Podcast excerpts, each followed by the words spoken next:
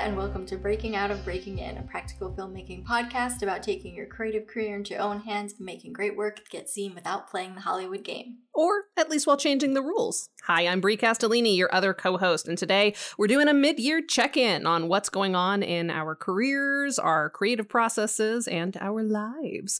Before we dive in, remember that we release bonus content for each and every episode we post here on the feed over on patreon.com slash breakingoutpod if you want to support us and get yourself even more info and resources. Since today's episode is obviously a little bit less instructional than normal, uh, what we're going to be doing it for the bonus content for this this episode is I'm going to reorganize and update some of our old infographics and templates and make them a little bit more available in a more like easily consumable fashion. So if you have been like holding your breath and waiting to subscribe at the right moment, this will probably be a good moment because it'll make it easier for you to go through our entire archive in a more effective way. Also, if you sign up for our Patreon at the $3 a month level or beyond, which is when you get our bonus content, I will send you two un- out of context sentences from the romance novel I wrote in the past six months. Tell me if you want them to be dirty sentences or not. I got you either way, but hey, yet another incentive to join our Patreon, patreon.com slash breaking out pod. Get yourself some dirty stuff or not. dirty stuff. Yeah, so this episode, I feel like we've done this before. We definitely did like an end of year one, but we're we're going to try to check in more often, be transparent as co-hosts. Uh, a lot of stuff goes on in our lives in between episodes and so we wanted to keep you apprised of all of that. So we're going to do a little like career and life update up top for you nosy Nellies out there. We're going to talk about some potential changes to the podcast coming up. Um, might be exciting for you, especially if you have something to promote in the upcoming months. Uh, and then we will tell you what the rest of the year is going to look like. We will share the episodes and mini series coming up for the rest of 2022 so that you can get in your questions if you have any and, and want us to include them in upcoming episodes, or so you can just be hyped yeah. so, uh, Christina, let's start with you. What's going on? It is we are recording this on July second, twenty twenty two. I think the episode comes out not next week, but the week after. So it's we're we're pretty. This is the closest to release that we've recorded an episode in a while. So yeah. just to place us in time, that's where we're at. Yes, last people knew on a personal front, I was desperately trying to buy a house, and I have done that. Mm-hmm. So as of the like mid to late March, I moved. And so most of my life lately has just been adjusting to being kind of like a, a country homeowner. dweller. Yes. Yeah. a homeowner, but also very specifically in the woods. Mm-hmm. um, and yeah, it's been very stressful. I guess if people have questions about homeownership or the buying process, I am happy to answer them we went through three houses before we got here between like losing one, getting outbid, another being moldy, like all of this stuff. We we landed in a wonderful house, but it's also been a journey. We had to replace the roof almost immediately because of leaks, which we bought in the winter. That was like a learn I would say something I learned was mm-hmm. you buy in the winter and you get a good look at like the privacy that you're not going to have possibly because the trees aren't full and so you get a sense of the land that you're really on but then you don't maybe see the roof because it's covered in snow at your inspection. Interesting. Um, and you don't know like what's leaking until all the snow melts and comes through. But otherwise it's been it's been really great. It's just been a lot of like growing pains and learning about how to put bear locks on your garbage so that bears don't come and go through all your garbage, which happened to us a couple times. Mm-hmm. Um, and I've become like a very, I don't know, I kind of li- feel like I'm living a little bit like a Snow White fantasy where I just have deer friends, I have rabbit friends, I have all these friends that live on my property that come to see me every day through the windows. You're learning what herbs keep certain pests away. Yes, I am. Lots of uh, mint. Mint is great to keep pretty much everything away. No one likes the smell except humans, it seems. So I recommend mint if you're trying to keep like wasps, especially wasps hmm. and hornets, which is a thing big thing we're encountering right now. Interesting. Very. I mean, I don't know if it's interesting, but that's no, that is life. interesting because like I because I love mint and it's it's relatively easy to grow because it's basically a weed and you Mhm. can use it for so many things. I got an AeroGarden. That's that's my herb update, and I love it. Oh, I've also become like a very extensive plant parent. I have many plants throughout my home, which is nice because in my apartment we just couldn't have them because of the cats. Like the cats would Sure. be able to climb. Everything was too close together that we couldn't spread out things and keep Mhm. things too high for them. So now we have plants at various heights that they can't get to throughout the house, which is nice. And I did I did a check off one of my last year um, at the end of last year we had our episode where we talked about things we wanted to do this year and one Mhm. of them for me was to take start pottery like take that up. I did two classes and realized it's very much not for me. At least on the wheel it, because a it hurt my back and b it requires way too much like hand-eye coordination foot coordination like speed uh, to going too fast going too slow while also pushing too hard not pushing hard enough it just was not my wheelhouse But that's fine. Sometimes hobbies are not about doing it good. It's about figuring out what you actually enjoy doing. Totally. I thought it would be relaxing. It was stressful, so wasn't accomplishing what I was trying to achieve. But I have taken up bike riding. I ride my bike every day now through the beautiful scenery that I am surrounded by, and that has become my favorite new hobby. So that's something. I love that. What what can you share about like how how to design a new home from scratch? Like cuz you've been doing a lot of like DIY stuff and like you you have carte blanche for, you know, you have a blank slate for what you want your home to look like and I know that's been taking up a lot of your time. It has. It's been fun. It's been, I mean, expensive. Sure. we it adds up. It adds up so fast. And like we went, our house is twice the size of our apartment, so we had a lot of space to fill. But I would say for me, that was kind of the thing that was keeping me sane through this whole process was like getting excited about the design of things and trying to just be like quirky and colorful and I I revolved every room around one piece of furniture or art. So it was like this is the color palette for this room based on this thing. And I just read a lot of blogs, like so many other people doing the work that I'm not an expert at. And watching a lot of DIY shows that you would then text me about. Yes, I watch so many DIY shows. and yeah, and so like our kitchen is tiny, and and so we I ha- came up with a whole plan to take down these upper cabinets and uh, open put some like open shelves, but then also some pipes to hang pots and pans against the wall so that it felt more open. And I'm really happy with how it all came out.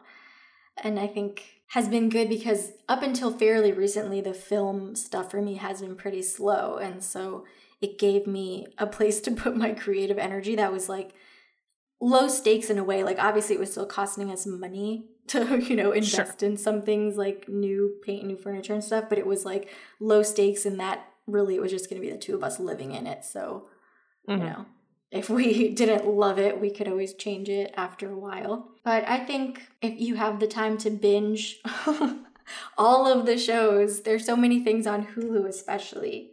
Mhm. you can Hulu has a good DIY section. They, yeah, they really do. Do you have a Uh, favorite? Okay, so I'm really into farmhouse, like that vibe, Mm-hmm. but like a modern farmhouse. Sure. that kind of mix of like rustic and and also kind of like practical modernness. So Farmhouse Facelift on Hulu is a fun show. It's super cheesy Canadian siblings. Like there's no there's no like mean Americanness to it. I think HGTV has like a little bit more kind of like edge. yeah, they're, like- American edge. they they're like sarcastic with each Yeah. other and you know but like this show is just when they cut to commercial break it's like oh no i think inside the wall might be brick instead of cement and then like it comes back and it's and then it's like and it's like no it actually is cement and like that's, That's so the- wholesome. it is so wholesome um and then similarly i really like backyard builds which is also a canadian Mm. show and as someone who has land now i'm very into it but that's really not something i can diy that's what i've learned from watching that show is that if i want to do anything in my backyard i must hire people hmm I will also recommend Your Home Made Perfect, which is also on Hulu. It's a British show, completely unhinged. I haven't finished it because after a while I got so mad. Like I, I just like my energy was too high when I was watching that show. I could not sustain it. But there, it's basically like they pit two designers against each other, and they use VR to show potential like home redesigners. So it's not new homes, it's they want to remake their existing space. Sometimes by adding an addition, sometimes by just reassembling the existing structure and they are pitched to very different ideas through VR and then the one that they choose they actually build. So that's that's how I've been involved in the home buying process, which I'm never going to be able to do is I recommend unhinged HGTV shows to Christina. Yeah, well, I went from like never watching any of those shows to watching everything that exists on all of the platforms that I could possibly consume over the last six months. And B, with the way that uh, the interest rate just went up, I don't think anyone could be buying a house. And if we hadn't bought like the exact moment that we did, we would have been priced out for sure. So, um, bleak, bleak stuff. yes, it's all very bleak.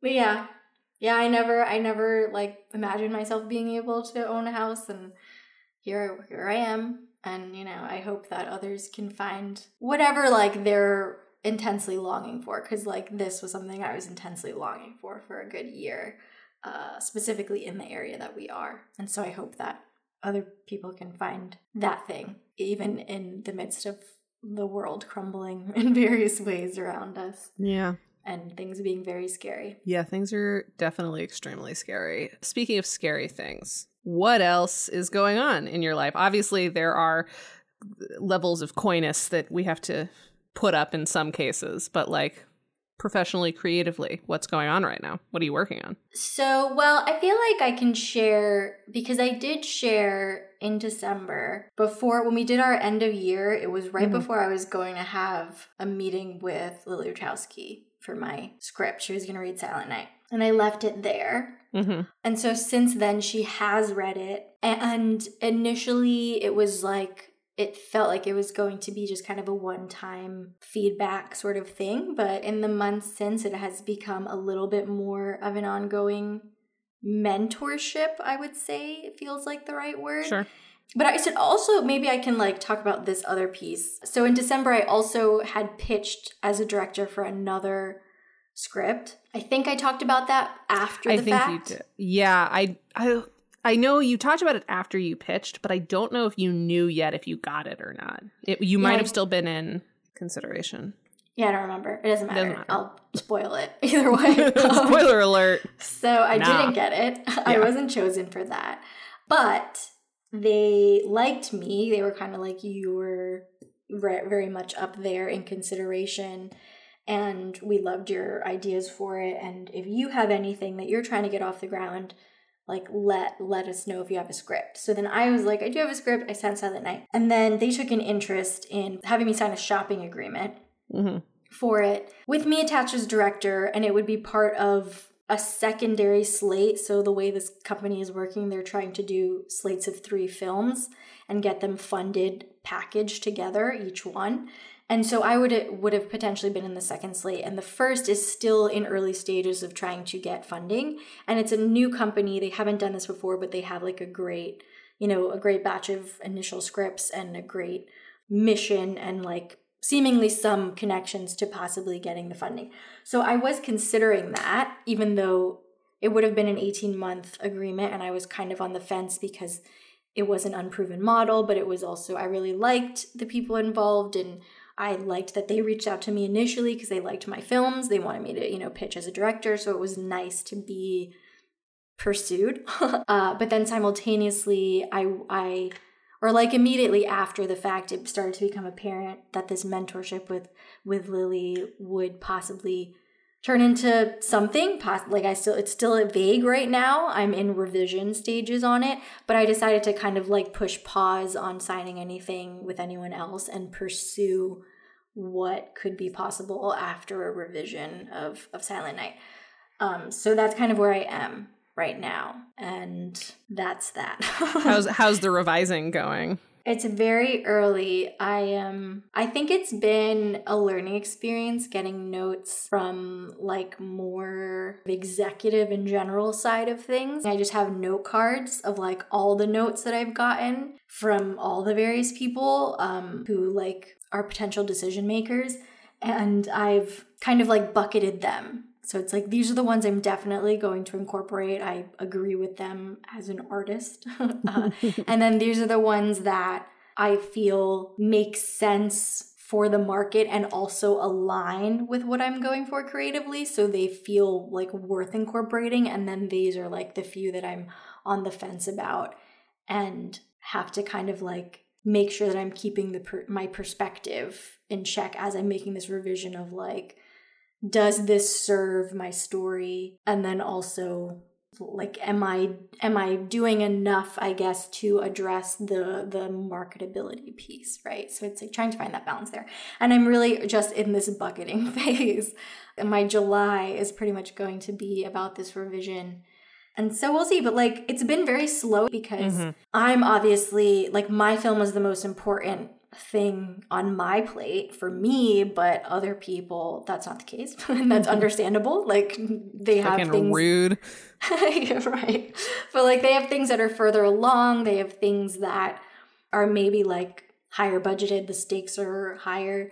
So I've you know, it's been somewhat frustrating, but mm-hmm. then it's also given me space to like settle into my home because that's really where my emotional energy has been sort of driving towards for the last few months because I mean, for like, we looked for a house for nine months and then it took another two months to close and move in. And so all of that energy of like a year, I, I didn't want to just sort of like move into my house and then suddenly I'm being like torn into back in a different like, rat race. Yeah, and it's like deadlines and needing to, you know, hustle, hustle, hustle, and I'm not even enjoying this thing that I have been waiting so long for. So it's been lovely, I would say, even though it has come with headaches with like leaks and whatnot it's been lovely to get to settle in and to get to like start to feel a slower pace.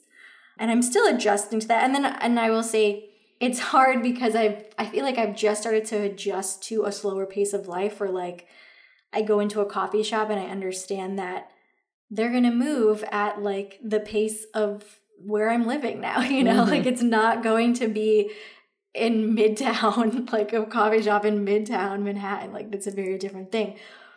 So I'm sort of like adjusting to that and actually really enjoying the slower pacing, but then I'm now having to like to get back in touch with my like grind it out kind of, you know, sure person that I am on the inside. And so trying to balance those two things of like, I can just like grind and grind and grind and write and get this out, trying to balance that with like this slower, more, I guess for lack of a better word, like more centered version of myself has been has been a bit of a challenge just like in the last couple of weeks. But, you know, it's all good stuff. So like who am I to complain about anything? no, that's great we'll definitely probably check in about like revision process at the end of the year and and hear how you kind of tackled that because I know everyone has different processes for tackling revisions. I'm theoretically in a revision right now for one script and potentially also the book that I wrote, which we'll talk about in a second, I guess. and revision is such a weird process and I never know if I'm going about it the right way because I'm such a linear writer. Me too. And I want to approach edits linearly, but sometimes you kind of can't. Mm-hmm. Sometimes there's like a major thing that you need to deal with like later on in the story that then informs your linear rewrite later. And I have a hard time with that process. So I'm curious to hear the culmination of this process for you.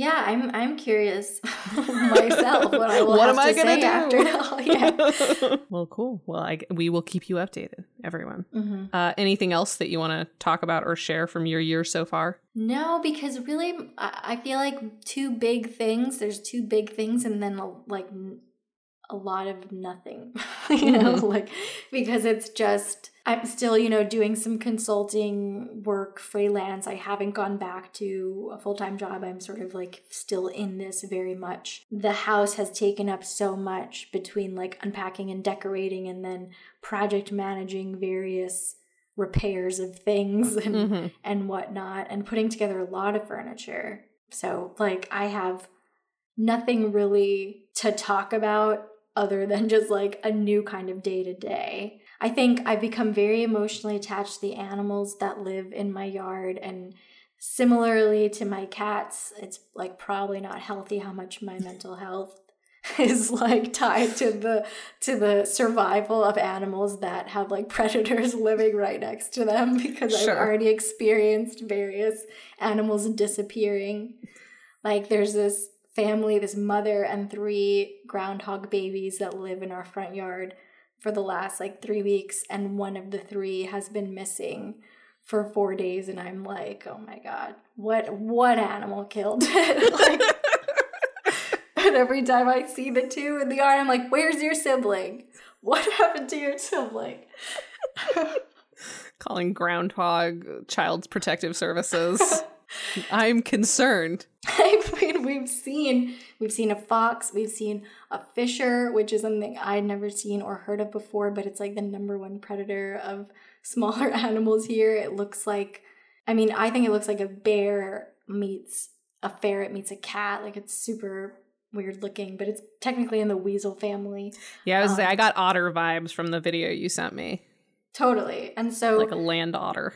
That's probably what what killed it has like a fluffy tail like a cat though. Mm-hmm. That's probably what got that baby groundhog, you know? Like so that's the circle of life. I'm just adjusting to that in in my yard and preparing for the emotional weight of you know losing certain animals that aren't even my pets but i've decided they are from afar yeah i don't think you said this on mic but you said that you feel like you're living a very like snow white existence mm-hmm. Yeah, with yeah. all your animal friends.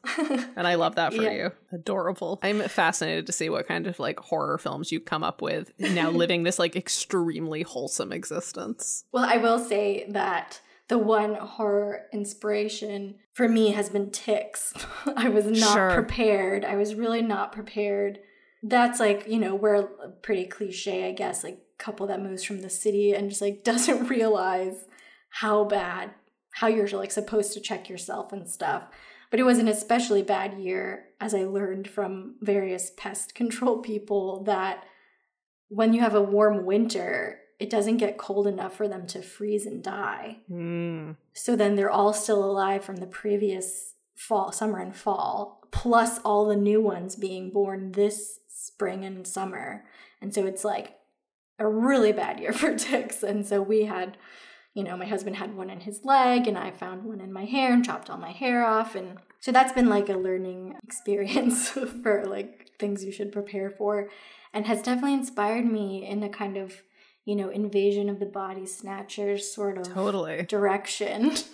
yeah, seemingly tiny, insignificant speck can sometimes be deeply insidious. Yes. but what about you, Brie? What's been new? I just talked way too much. Yeah, it's fine. I love hearing about your new backwoods life.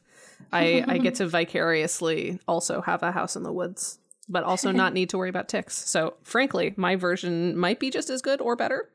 Who knows?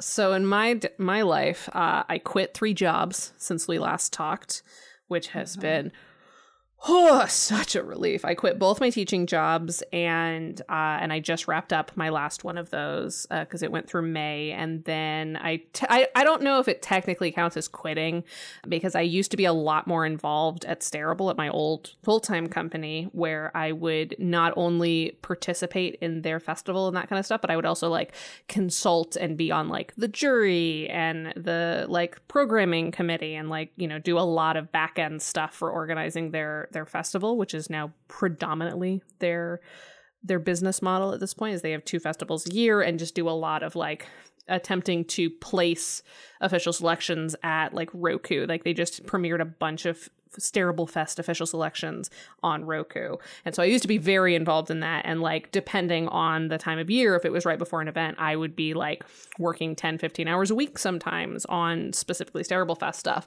And they tried to bring me on in a more official part time asterisk capacity. And i was like no i can't i can't keep doing this you guys. It's way too much work. I don't like doing it. I frankly don't need the money beyond you know needing the money.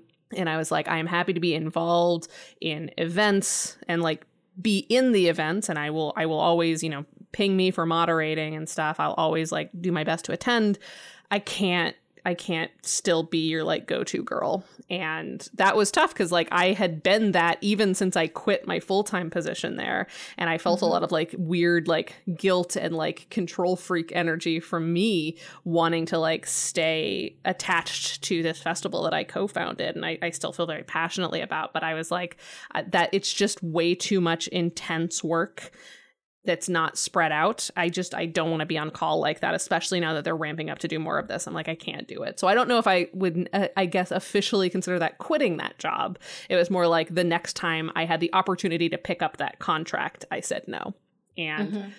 you know, that that it, it is what it is, but I'm I'm happy with the decision. So I I stepped away from three positions that like previously would have taken up a lot of my time and I'm very happy with that. Good. I did pick up one job, so I I now am officially the like on staff educator for the CBS Pipeline Challenge, which is in its second cohort right now. But that's for now only once a year, and at this point, I've already developed uh, all of the classes because I, I teach intro to filmmaking essentially. I teach a five week class about making your first short film, and each class has a deck and a handout with a bunch of bonus resources, which of course include episodes of this podcast.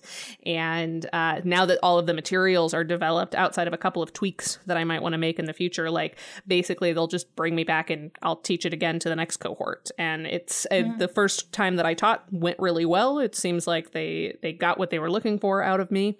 So that is hopefully a, a consistent thing that I can go back to. No no harm. And I got paid better to do that five week class than I did two to three semesters worth of like higher education teaching.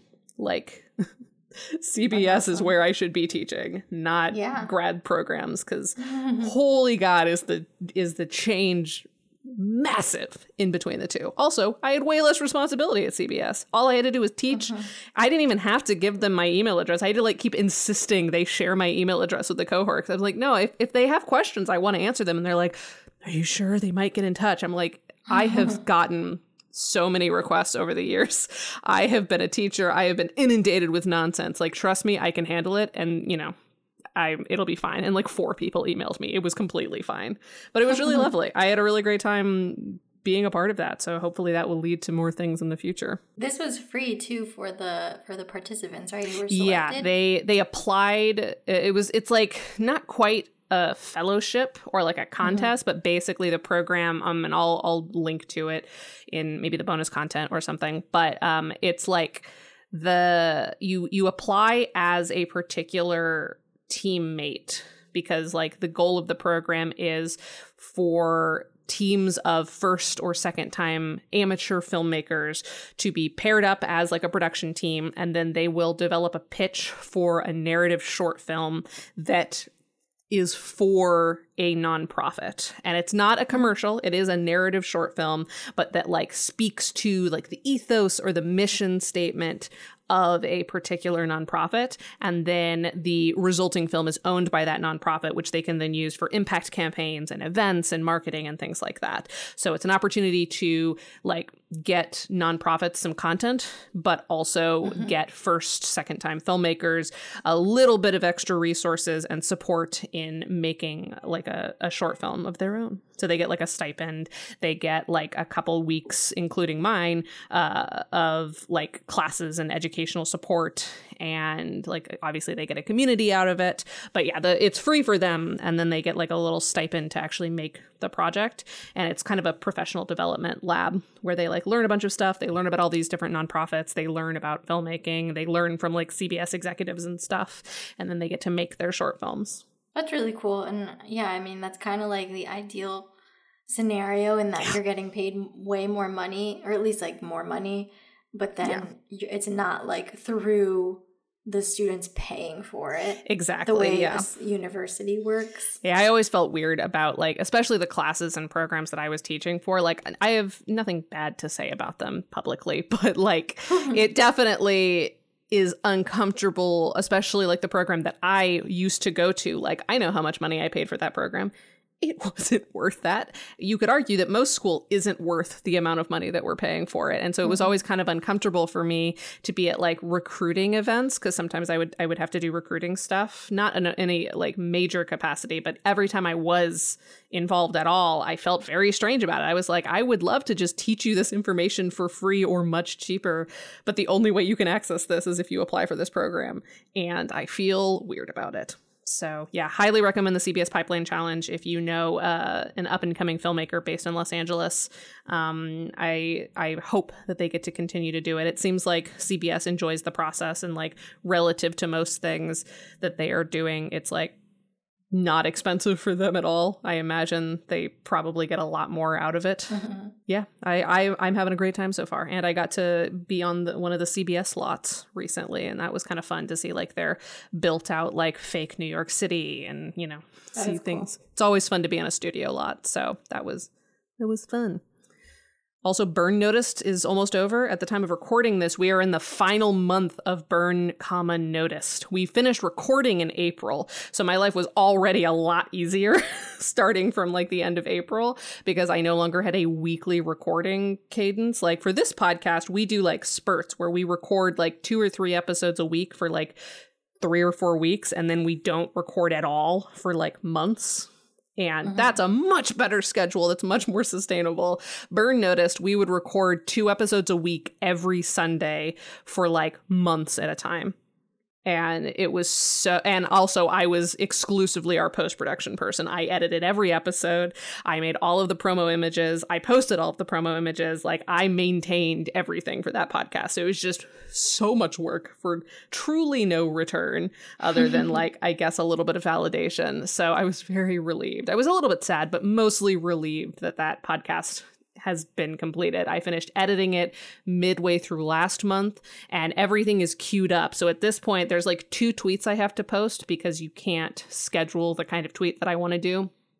And af- but after this month, it's going to be completely done. I think next Monday, the penultimate episode of all time uh, of the the show review is going up and then there's like 3 more weeks of episodes. We at the very end of that podcast, Chris and I broke our own episode like we broke a spec episode we didn't write it but we made like essentially a beat sheet and like outline and like made some decisions high level decisions on details and that was really fun and so who knows what'll come about out of that but it was it was certainly a fun way to like culminate the process of watching Burn Notice for three years is like, all right, so what would now that we know everything about Burn Notice, like what would we write? So it's it's like a very bittersweet, mostly sweet, a little bitter end to a thing that I've literally been doing for three years, which has given me so much time back. It's ridiculous. Like as soon as Burn Notice ended, I was like, holy shit, I can have a life. I can take you can days take off. more than more than what was it like four days for the year off or something like that. Uh, I was last year. I took two days off a month, and sometimes okay. that was it. And that's like not in addition to weekends. Bless her heart, Brandy Nicole yeah, Payne, when she like, heard about this, was like, "You mean like in addition to weekends, right?" And I was like, "Oh no, Brandy, this is including weekends."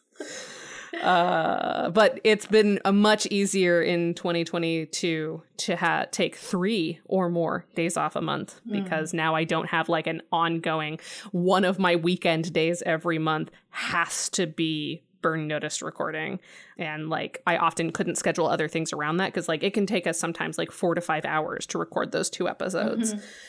so boy I, howdy glad it's done i think i mean i can't i I don't want to speak for you, so you can agree with me or not. But I think that we both have maybe achieved more of the balance we were aiming at at the end of last year. For sure. Yeah, like when I was thinking back to our burnout episode and like mm-hmm. how exhausted I was when we recorded that and like it's night and day the difference and like we'll see come the fall because the fall is was always my busy time but also that was because mm-hmm. i was teaching and in the fall is when all of the classes were back so i am curious how the rest of the year is going to go because i feel like it was only really last month that I actually started living this version, this balanced mm-hmm. version of my life. Before that, like, and through the end of May, it was still pretty hectic but like yeah the difference has been night and day and so i'm i feel like i'm now in that transition period that you had earlier in the year of like mm-hmm. all right this is the new normal what are the new routines how do i build in better habits and like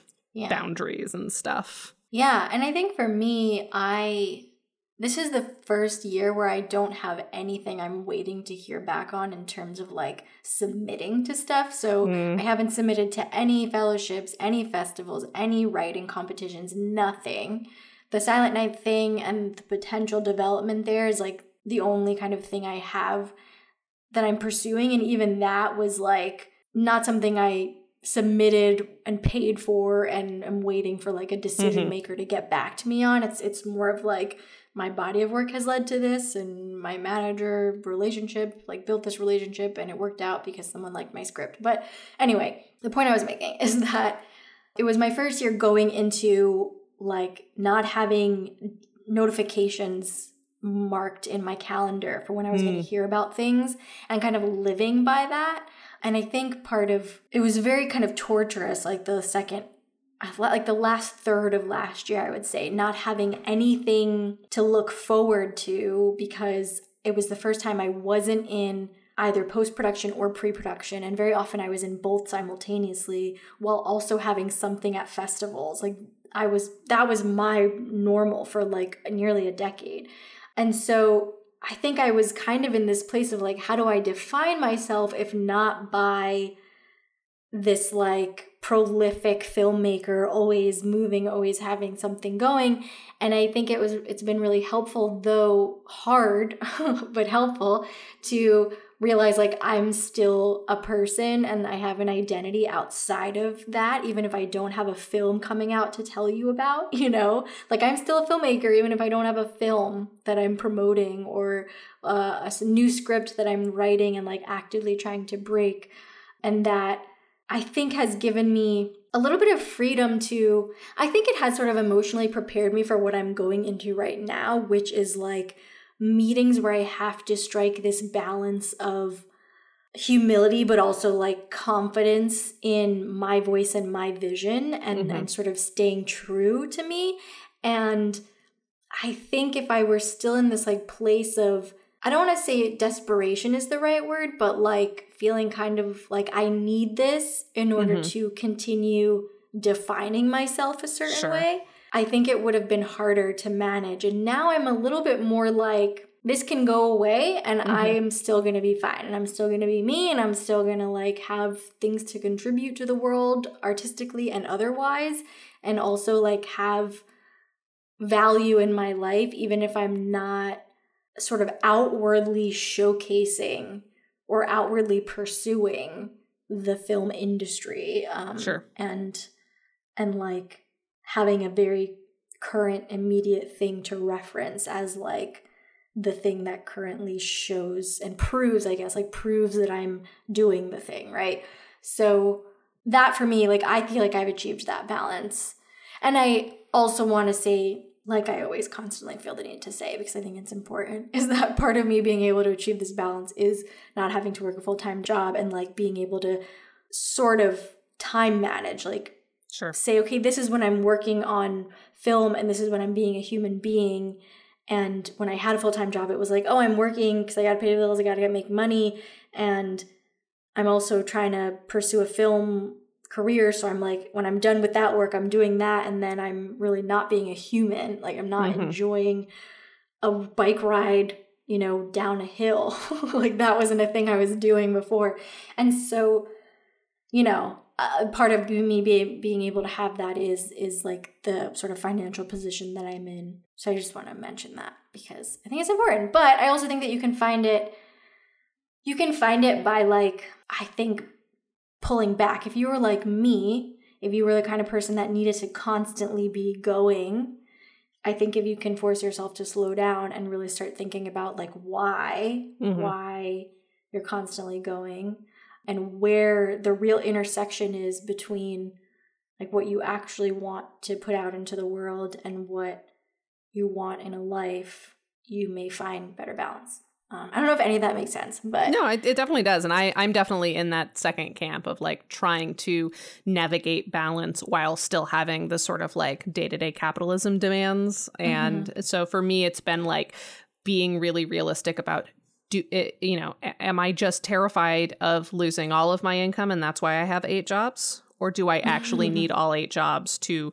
sustain my current lifestyle and hopefully save for the future? And at a certain point it stopped being financially necessary for me to have eight jobs and became mm-hmm. like actively worse. And in many ways, I was spending more money while I had those eight jobs because I was so exhausted that I was ordering in more and not cooking mm-hmm, and, right. you know, buying Ubers to get all over the fucking like uh, city and stuff like mm-hmm, that. Mm-hmm. And it's just I I couldn't I couldn't keep up the pace anymore. So like yeah. It's still a work in progress, but I yeah, I, I definitely am am being a lot more thoughtful this year about what I commit to and what I don't. Like when that Stareable opportunity came through, like it would have been something that I could absolutely do, like the the more official part time position that they offered me.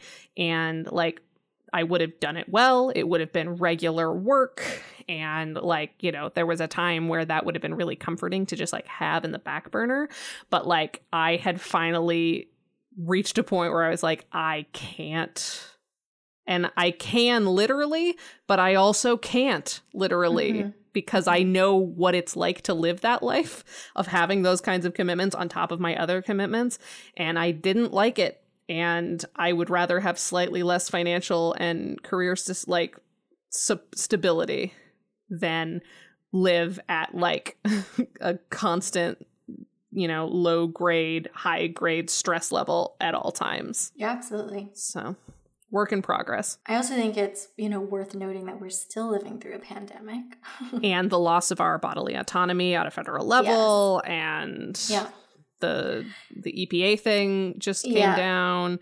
So like f- free air, fresh air is right. not a thing that we are guaranteed for much longer like asterisk yeah, asterisk. Like, yeah, so it's you know, it's totally fine if you're not making progress this year. If you're not like, because we also just saw a whole bunch of friends who moved to LA or just write for TV in general say that they're going to have to get side hustles because of the recession that's coming and it's hard to get work. And so we all can absolutely be doing some self reflection on the way we live our lives and trying to find a way to live more of the life we want to be living, but we can't ignore the reality of what's happening around us. Yeah. Um, and so, you know, different things are going to move at different paces for different people based on circumstance. And yeah, I don't, I don't really know the point I was making. I just feel like it's like we have to we have to talk we can't not talk about right the fact that 2022 is not like yeah, we've made progress for ourselves individually, but it's not like it's been a year of progress. No, you know? absolutely not. If yeah. anything, it's been like one step forward, five steps back. Right. And it's been people just like uh, pretend, we'll just pretend that doesn't exist so we don't have to address it or talk about it which has been what COVID is now. Mm-hmm. But then, yeah, then it's just like fucking people in power telling everyone to vote to fix things that they have the power that we voted fix. them in to fix. Part of me, there's you know the optimism, optimist in me that's like our voices matter and stories are like you know it's the stories that we tell that are going to like motivate people and and push for change and spread empathy but then but then there's also just like people don't have the em- like the empathy for you know a bunch of children being gunned down in a school then it's like they're never going to change yeah. i think like there yeah. it's a, there's no storytelling that can be done that can shift people's hearts when they're just like that awful you know so i don't know yeah it's it's a hard time to just like have light conversations about what's going on in the world which is why i've largely retreated uh, in my media consumption into like very not challenging content. Yeah well i mean me too. That's also part of why i've just like watched all of the home renovation mm-hmm. diy stuff that i can. I don't know i, I want to live in a world where like someone who is a guitarist in a band and someone who is a teacher can buy a million dollar house, you know, like which is what on these shows somehow ends up being the case.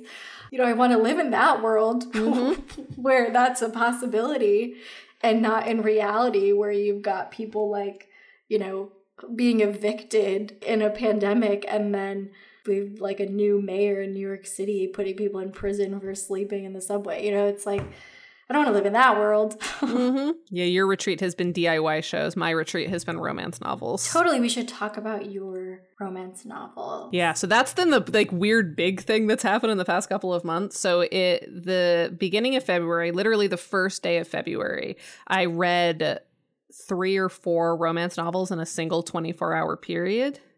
And part of this was coming off the tail end of for five days, Quinn and I, my partner and I, uh, fostered a dog that we were hoping to adopt, but it didn't end up working out just because like her needs just were not, we were not able to give her what she needed. She needed a, an additional dog in the house and we weren't able to do that. And so it was this like very emotional couple of days. Then I turned 30 on the last day of January and I was just like in a very weird, like intense mental space. And also, you know, we live in society. Like things were going on. And I had bookmarked this series of Instagram stories that thankfully she ended up highlighting by this filmmaker that I'm a big fan of named Yulin Kuang. And she had posted a series of stories about like romance novels she was reading recently because she had she herself had gotten into them. And a couple of them sounded interesting. I knew she and I have similar taste. And so I was like, why not? A lot of these books are pretty cheap on ebooks. So I bought a couple of them and got just like really invested really quickly. It, for whatever reason, it just like clicked. Also, Quinn had bought me a book for Christmas that was, it turned out to be a romance novel, and uh, that kickstarted an additional sort of thing. And so, since the first day of February, I have read 161 romance novels for the first time, which is a lot of books. I'm averaging uh-huh. on a week on like a work day about one a day and then on the weekends sometimes 2 to 3 a day. Like I am devouring romance novels. And I've also reread 16 of these books because sometimes once I got a, a library card, um, I, I can put up to 15 books on hold. But sometimes there's no new books for me to read. And so while I wait, because I'm in this like weird hyperfixation mentality, I like, well, I have to keep reading romance novels. Um, and now that I'm writing them, I've started to reread some that I think are good comps for the kinds of things that I want to write as like research which is what I'm saying. But mostly it's just I wanted to read them again because some of these books are very good. But yeah, so then in April, NaNoWriMo National Novel Writing Month has two offshoot events because like National Novel Writing Month is traditionally uh, in November for the month of November, you try to hit 50,000 words in a brand new novel draft. And it's like this big event. And I have participated multiple times in the past. I've won it twice. So I've, I've hit 50,000 words in a month twice, but those both times were a decade ago for when I was still like actively writing prose. I haven't written prose in a decade. And now they have two offshoot events in April and July, which are called Camp NaNoWriMo which are a little bit more loosely defined. Like you can kind of define your own goal. I have stuck with the traditional trying to hit 50K in a month. Uh, so in April of this year, I wrote every single day. I hit, I think, 78,000 words that first month and then finished an additional 30K words in May. And so I wrote an, a romance novel myself in, in a month and a half. And now it's July and I have a second one that I'm working on. I hit 10 K words yesterday because I started a couple of days early because who cares? It's up to me. and so now I'm writing a second one because I guess this is the thing that I do now. And it, I have no expectations for this at all because it's such a weird thing for me to be doing because I'm not a prose writer anymore and I have never written romance. I've written like romance plot lines, but like I've never written what you could, could traditionally refer to as a romance story before. So it's just been all very strange and weird, but I'm enjoying it. I'm having a good time, and it's That's all awesome. I wanted to write. So, like, you know, who am I to police the muse? Yeah, lean into it. Yeah. I think, you know, we should all be leaning into what is bringing us joy and what mm-hmm. is inspiring us. I, for one, am finding it very hard to find inspiration. so I think if you've got it, you should be rolling with it. Yeah, and after the first like couple of years of the pandemic being like so bereft of creativity for me, I'm just like grateful that I want to be working. So I'm just like mm-hmm. I'm working through it. I'm we'll see. Yeah. And then if anyone else wants to get into romance novels, I figured I'd I'd drop a couple of recommendations just in this yeah this podcast. So if you are looking for new romance novels to read, here are a handful I recommend. Uh, Beach Read by Emily Henry. I'll post these on Twitter as well. The Heart Principle by Helen Hoang. Something Wilder by Christina Lauren. The Love Hypothesis by Ali Hazelwood. The Hating Game by Sally Thorne, which is a movie now that you can watch on uh, Hulu. I don't like the movie, but the book I've now read twice and it makes me feel like my like whole body is on fire in like a really good way. I can't explain it any other way. You should read it. Hmm. I I I really enjoy it. It's like it's like it's like a f- like feral protagonist. Like it's she has such a specific way of writing. And I was I will also say the second time I read this book, I was listening to a Spotify mix of a music producer called Breakmaster Cylinder, which is kind of like mm. abstract electronica music, at which like only enhanced this like kind of unhinged nature of this reread. So that would be how I recommend consuming the Hating Game is listening to Breakmaster Cylinder. Fun fact about the movie even though you didn't enjoy it. um, it was shot in the Hudson Valley, hmm. outside of um, outside of the scenes in the city outside, but like anything indoors, and especially I think when they go up to the wedding. Oh. Uh, that was intended to be the Hudson Valley, which I've learned because I've recently formed a like beginning stages of a relationship with the Hudson Valley Film Commission. Very cool. Yeah, I mean parts of it were fine, but like I really disagree with the way that they change like the climax and ending of the book because like obviously in a romance there is like you have very specific things that you're going towards like there's an, a guaranteed happy ending which i you know, is something of a comfort in these trying mm-hmm. times but i don't like the way that they changed it but the book the actual book i really really enjoy that's by sally thorne i just wanted to say i did not read the book but i watched the movie and when you were tweeting about how annoyed you were with the alterations to the ending I knew that was the movie you were talking about. Yeah, because I didn't name it. I don't. I don't want to sh- yeah. shit talk on Twitter, but like but in my I podcast, same. I had the same feelings about the ending without knowing it was changed from the book, but mm-hmm. I just was like, oh yeah, that that's my feeling. So I think that's what she's talking about. Mm-hmm. But I did enjoy. I guess I enjoyed most of the movie because I, my favorite trope in in like rom coms is the enemies to lovers. Enemies trope. to lovers is so good. Well, we will probably discuss that at a uh, yes. in a future episode, which we'll get to in a little bit. but just to round this out, other recommendations. My three other recommendations are Battle Royale by Lucy Parker, Get a Life, Chloe Brown by Talia Hibbert, and Beginner's Luck by Kate Clayborn, which is the beginning of a trilogy, as is the Get a Life, Chloe Brown book. Um, both of those are the starts of trilogies, and they're very fun. But yeah, so that's just like a thing I've been doing. It's been weirdly cathartic. The first novel that I wrote is set on an indie film set. So obviously, I'm not fully moving away from my roots. And then the second book, I'm trying to center it around the organization of a film festival to at least a certain extent. So, like, my roots are very much there. I have stuff to write in a personal statement. So all's all's consistent enough. Also, I was writing mysteries as a screenwriter. Romance is just girly procedurals. You know what I mean? Like my grandma got really yeah, weird because totally. my grandma had heard that I was reading a lot of and then writing my own romance novel back in May because I saw her over Mother's Day weekend. And she was like weirdly offended. She was like, But you're so smart. And I'm like, Well, that's an offensive thing to say. She's like, Well, I don't understand why you're reading romance novels. Like they're so silly and weird. And it's like, she has bad opinions, and that's fine. She's very old. Internalized misogyny there's, there. Oh, there's a lot to unpack there, uh, which we do not have time to get into. But something that was funny, I was like, Grandma, do you, you like CSI, right? She's like, Oh, I love CSI. I watch all of them, and I watch all of the NCISs. And I was like, It's the same thing that's mm-hmm. romance novels. You're just watching like the mask version of mm-hmm. like the boy version of that. It's all about structure. And so yeah. that that helped me kind of like get my head right when I was starting to feel a little weird about writing a romance novel because like it does seem very off the path for me, but it's not. It's just another kind mm-hmm. of structure. I, I really love the romance novel structure. I think it's fun, and I have been enjoying it. So uh, uh, this is the your your moment of reminder that if you sign up for a Patreon at, at the three dollar a month plus level, and this offer stands forever in perpetuity. Whenever you hear this, if you sign up and DM us, I will send you two sentences out of context from my romance novel, and you just need to tell me if you want it to be dirty or clean, because there are.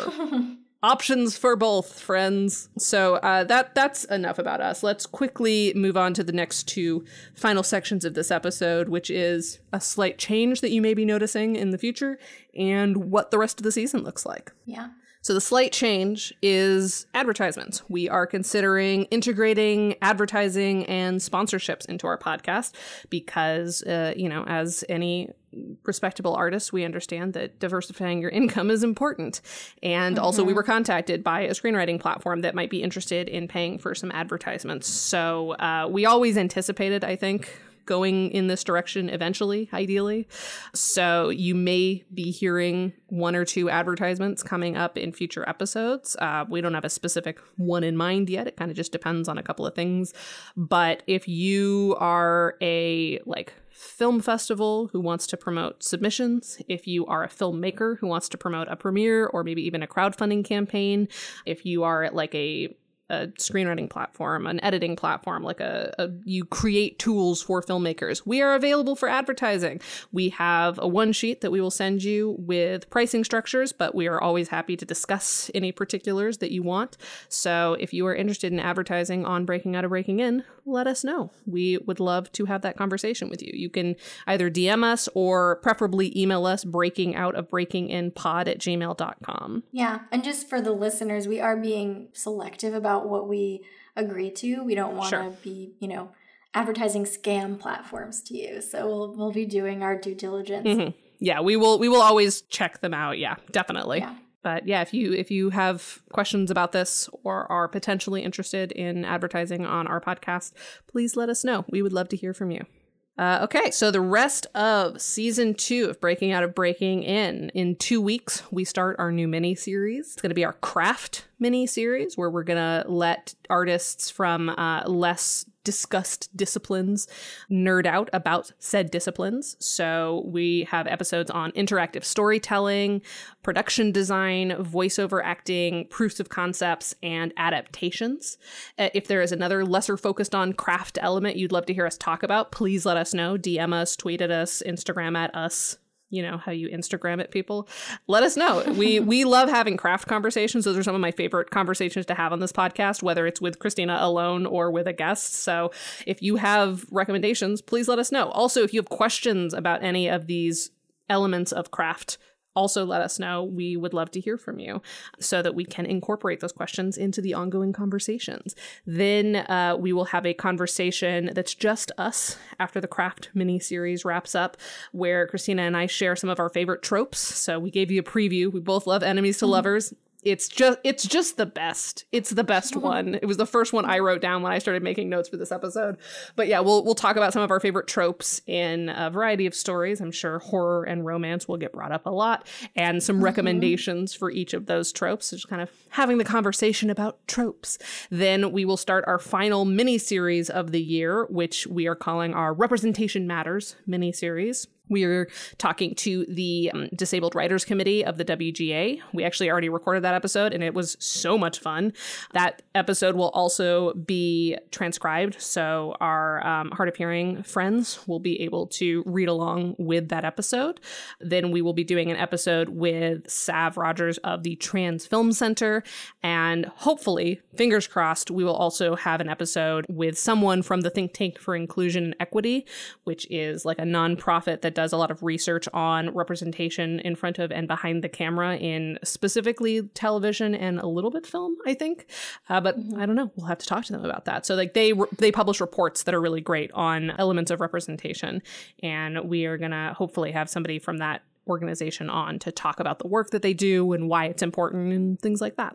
Then we will round out the year with yet another career and life update episode and like end of year podcast updates. Hopefully, some cool new things will have happened by then. Who knows? Yeah. And then, as always, we'll have probably take a break in December and exclusively post Patreon bonus episodes. Last year, we had, I think, 3 mm-hmm. Patreon bonus episodes. This year, we have two planned. But if you have recommendations and you're you're subscribed to our Patreon, please let us know what you would be looking for. But we'll definitely do another screenwriting Twitter drama year in review, though it has been quiet recently blessedly and also a little bit disappointingly. and then we'll also do another what we watched and uh, consumed and loved in 2022. So just a high level recommendations podcast of uh, of media we loved this year. So that's that's the rest of 2022, folks. We're halfway through. It's crazy. Yeah.